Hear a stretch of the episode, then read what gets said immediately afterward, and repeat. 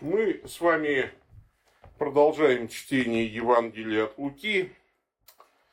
А у Хемингуэя есть такая интересная мысль, о которой, ну, с которой, может быть, кто-то даже не согласится, но, на мой взгляд, она абсолютно верна.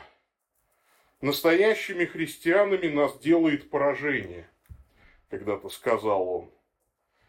И я подумал о том, что это правда. Потому что в победе так много бахвальства. Я победил, я сильнее всех, я сразил дракона. А в поражении так много смирения. И э, упование на Бога, на милость Божью. Так много упования на Христа, на Его заслуги так мало чего-то своего. Конечно, это не означает, что мы должны стремиться к поражениям. Нет. Писание говорит, побеждающий наследует все. Но вот именно опыт поражения очень часто оказывается самым ценным на пути к победе. Я напомню вам, что ситуация, в которой оказался Захария – это ситуация поражения, ситуация греха. Священник Захария наказан молчанием за неверие. Но он праведник. Он ощутил вот этот опыт поражения, наказание Господнего за грех. Но из этой ситуации он сумел достойно выпутаться. Давайте прочитаем об этом – из Евангелия от Луки, из первой главы, с 59 по 66 стихи. В восьмой день пришли обрезать младенца и хотели назвать его по имени отца его Захарии. На это мать его сказала нет, а назвать его Иоанном. И сказали ей, никого нет в родстве твоем, кто назывался бы сим именем, и спрашивали знаками у отца его, как бы он хотел назвать его. Он потребовал дощечку и написал «Иоанн, имя ему». И все удивились, и тотчас разрешились уста его и язык его, и он стал говорить, благословляя Бога. И был страх на всех живущих вокруг них, и рассказывали обо всем этом по всей Нагорной стране иудейской. Все слышавшие положили это на сердце своем и говорили, что будет младенец сей? И рука Господня была с ним. Уж если вы впали в грех, то достойно вставайте в святость, как бы хочет сказать нам евангелист Лука, когда описывает вот эту историю. И здесь несколько очень важных элементов вот этого вставания в святость подчеркивает евангелист Лука. И первый элемент э, касается того, что важно слушать больше Бога, чем родственников. Да, это парадоксально вроде бы. Родственники же плохого не посоветуют. Но на самом деле мы видим, что иногда советы родственников, по крайней мере, весьма поспешны, опрометчивы и поверхностны. А, мы часто думаем, что советы ну, людей, они как бы что ли важнее, чем Божьи советы. Ну, потому что Бог, он как-то очень высоко, а люди-то вот они рядом, и у них есть какой-никакой опыт. Ну, знаете, такое может быть иногда бездумное следование советам людей, явно идущим в разрез с Божьими повелениями, никогда не доводило до добра послевоенные годы миллионы родителей воспитывали на Западе да, своих детей по книгам Бенджамина Спока. А его методики, а, как и все педагогические методики того времени, были наперекор родителям явно не церковными, антицерковными по сути.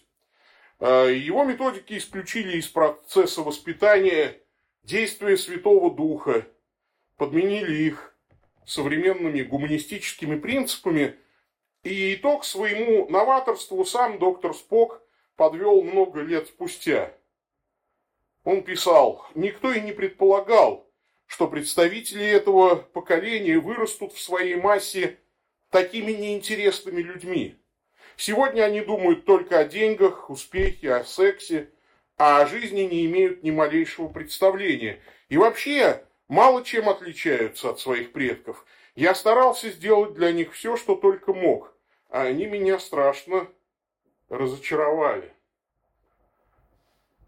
Опытный человек, врач, психолог, был страшно разочарован в конце жизни результатами своей деятельности.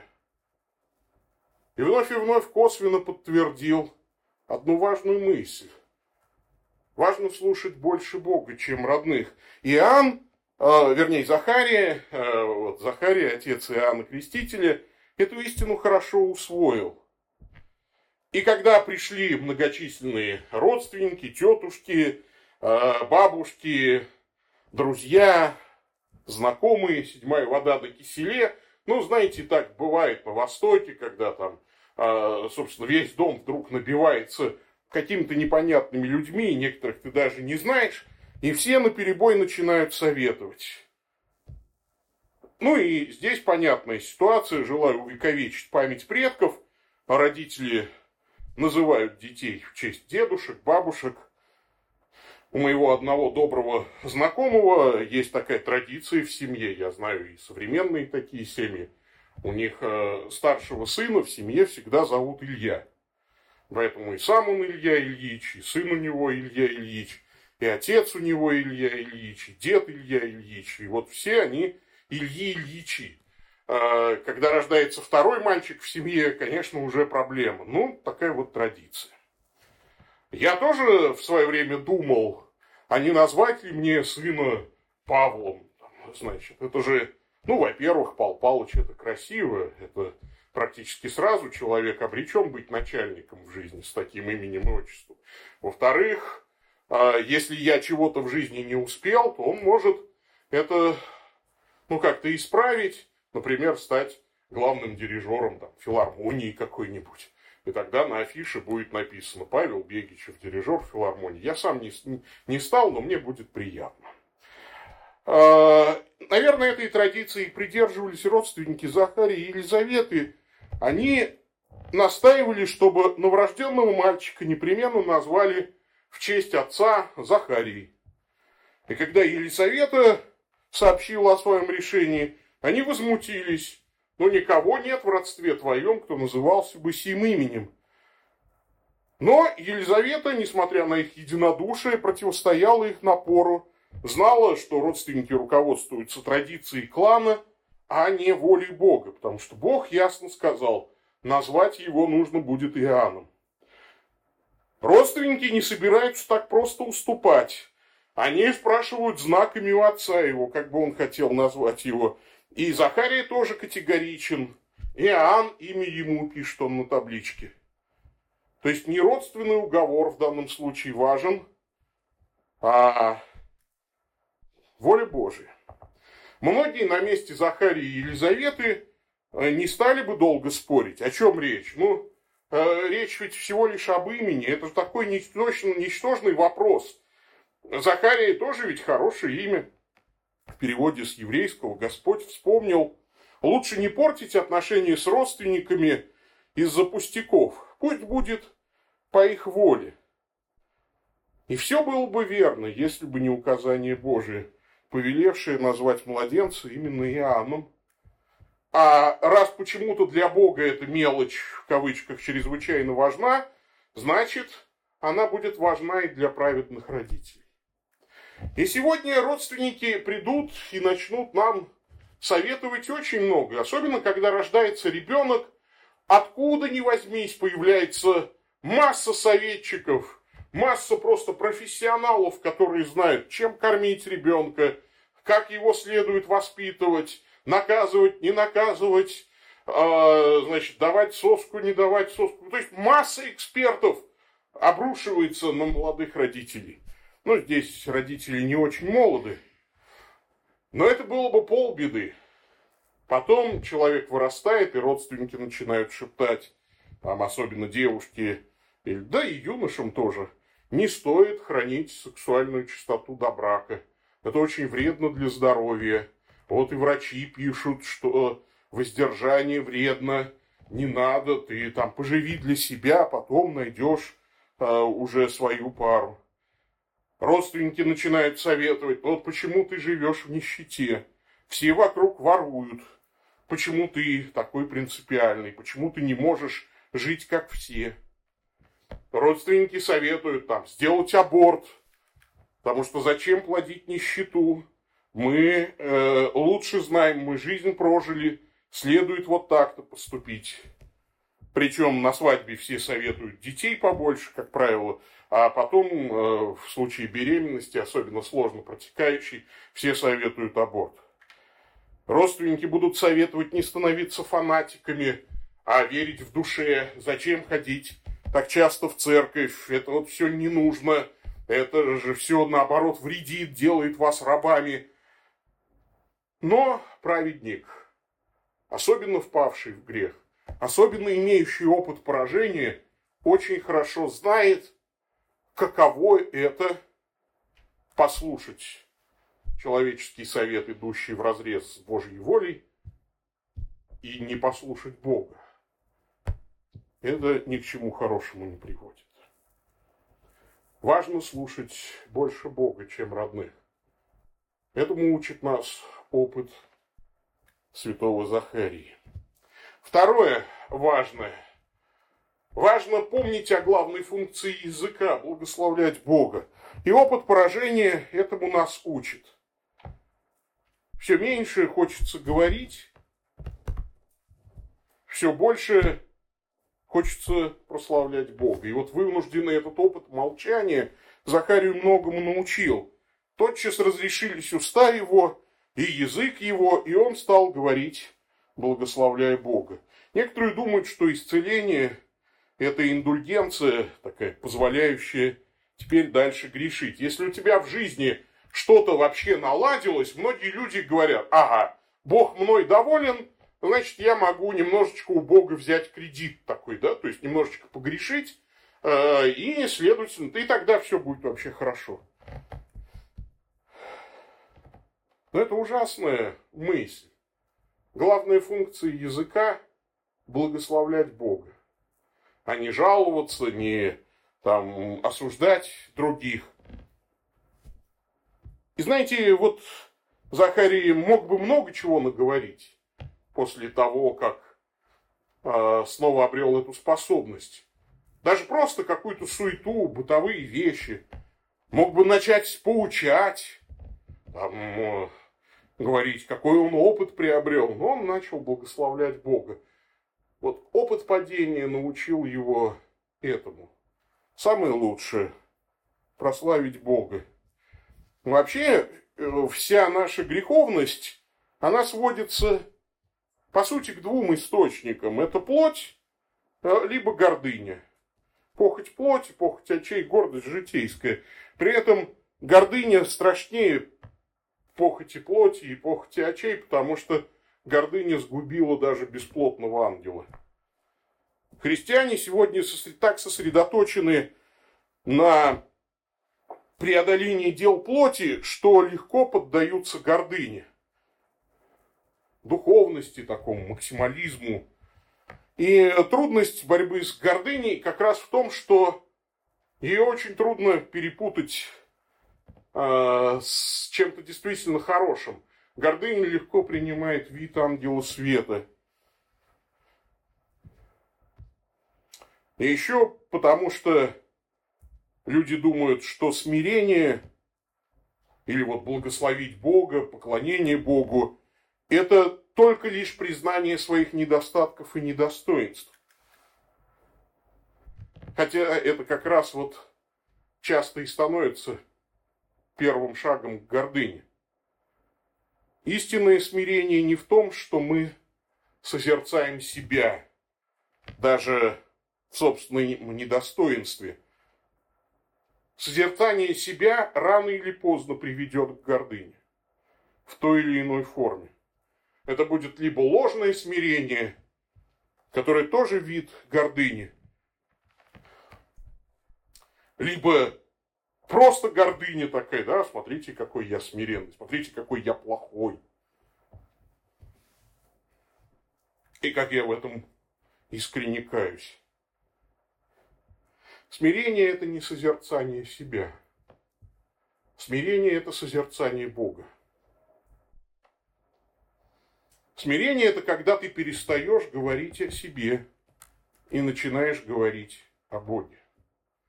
Когда ты вспоминаешь, что главная функция языка – прославлять Бога. И это вот очень важный момент. Опыт падения Захарии научил его вот этому. Прославлять Бога. Третье, что важно. Важно взращивать в себе, в себе страх Божий. Был страх на всех живущих вокруг них. И рассказывали обо всем этом по всей Нагорной стране иудейской. Начало мудрости – страх Господень, читаем мы в притчах. Конечно, этот страх – это благоговение. Это то, что вот тебе, тебя настолько ужасает, что захватывает дух. И у меня есть акрофобия, боязнь высоты, и я очень хорошо понимаю, что такое страх Божий.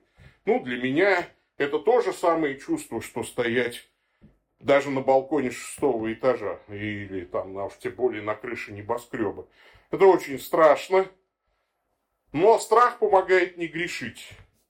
Поэтому, если я оказываюсь на крыше какого-то здания, на смотровой площадке, я всегда стараюсь стоять ровно по центру, как можно ну, равно удаленно от всех краев. А, и мысленно даже я всегда так, если вот сейчас упаду, вот свесится ли с края хотя бы голова, ну то есть я даже вот на два своего роста стараюсь стоять от края, даже если я случайно подскользнусь и упаду, чтобы не скатиться туда. Страх помогает не грешить, помогает держать дистанцию от опасности. Но при этом нельзя позволять страху перерасти в уныние и депрессию, в невроз, потому что это уже не страх Божий. Читаю дневники отца Александра Шмемана, он пишет – Вчера длинная пасторская беседа с женщиной в депрессии. Бросил муж, сын ушел в хиппи. Бросил школу, живет неизвестно где. Дочь 12 лет тоже начинает впадать в депрессию. Все бессмысленно. Профессия медицина, а противила полная тьма.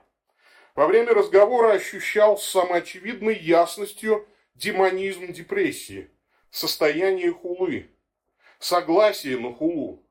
Отсюда смехотворность психиатрии и психоанализа. Им ли с ним тягаться? Есть ли свет, который в вас тьма? То какова же тьма? Я сказал ей, вы можете сделать только одно. Это отказаться от хулы, отвергнуть саму себя в этой лжи, в этой сдаче. Больше вы не можете, но это уже начало всего. Болезнь современных людей – одержимость. А они а с ними заодно и священники хотят лечить ее психиатрической болтовней. Я думаю, что вот я читаю и поражаюсь. Отец Александр пишет, это 70-е, ведь 80-е годы, Америка. А, и он пишет о том, что стало вдруг актуально в современной России. О том, что страх Божий есть самое главное лекарство. Это начало мудрости, это начало выхода из депрессии, которая практически всегда инспирирована демоническими силами. Даже на уровне каких-то химических веществ и химических процессов в мозге. Но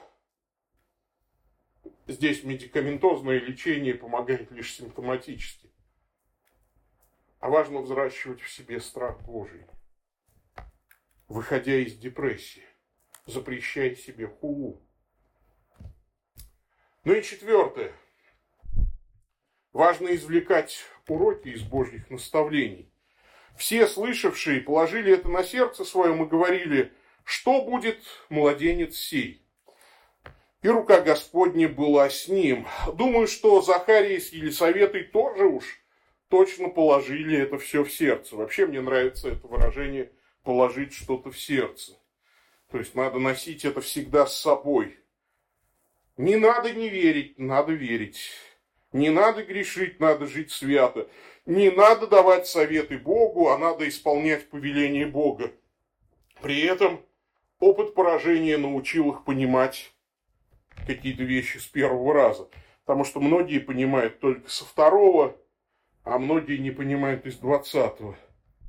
И хочется вслед за Захарией и Елизаветой сократить количество драматичных вмешательств Бога в нашу жизнь до минимума. Начать верить Богу на слово. Положить все это на сердце свое.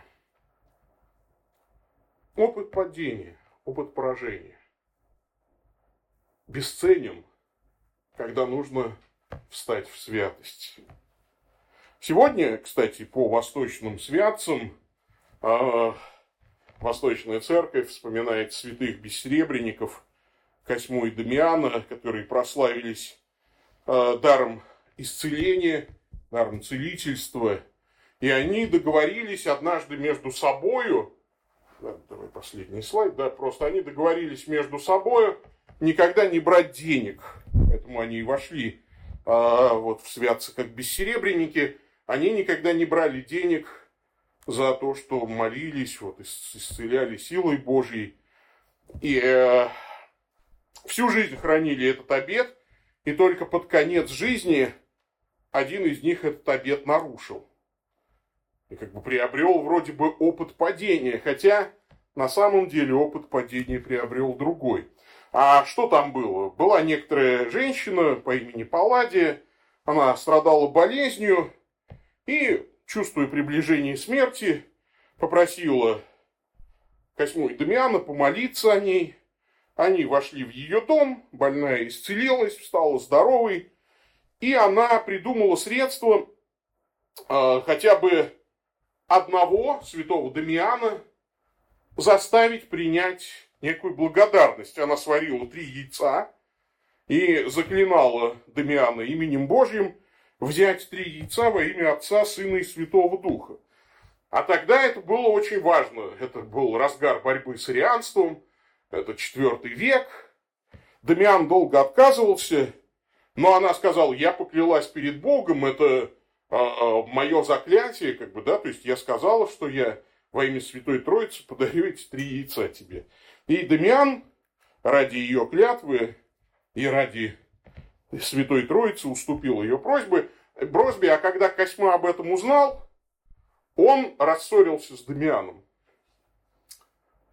Вот это очень интересная история, психологически очень интересно. Они рассорились в конце жизни из-за того, что один нарушил обед и взял награду за труды, а другой не захотел его понять.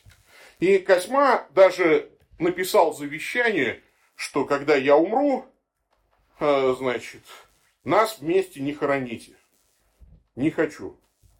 Но в ту же ночь Господь Космей явился и сказал, для чего ты скорбишь ради взятых трех яиц, они взяты не ради мзды, но ради клятвы жены в мое имя. Косьма утешился, но не успел никому сказать о своем видении и умер. А через несколько времени после э, значит, смерти Косьмы умер и Дамиан. И люди не знали, что делать. Косьма а умер, оставив завещание вместе не хоронить. И никто не знал, что Косьма получил от Бога откровение, что все, как бы, не надо злиться на Дамиана. И вот умер Дамиан, и люди принесли его к могиле Косьме и думали, Косьмы и думали, хранить вместе их или нет.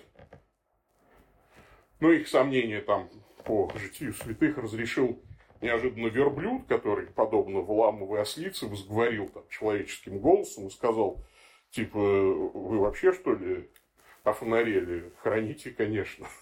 Вот, то есть Бог устами бессловесного животного там сказал им хранить. Потому что Бог прощает грехи. Потому что вот во всей этой истории, что меня поразило, это все-таки то, что Бог на нашей стороне.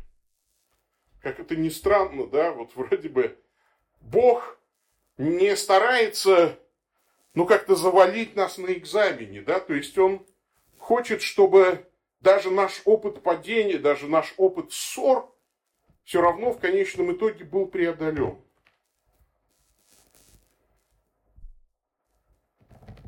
Мы этого упорно не понимаем.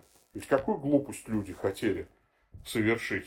Навсегда закрепить вот эту ссору, не хоронить их вместе. А ведь это против воли Бога.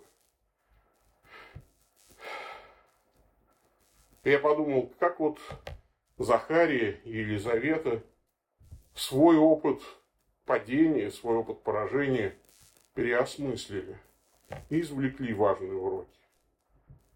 Также и нам надлежит осмысливать свою жизнь, извлекать важные уроки и вставать в святость. Что бы люди ни говорили. Идти за Богом. Прославлять Бога.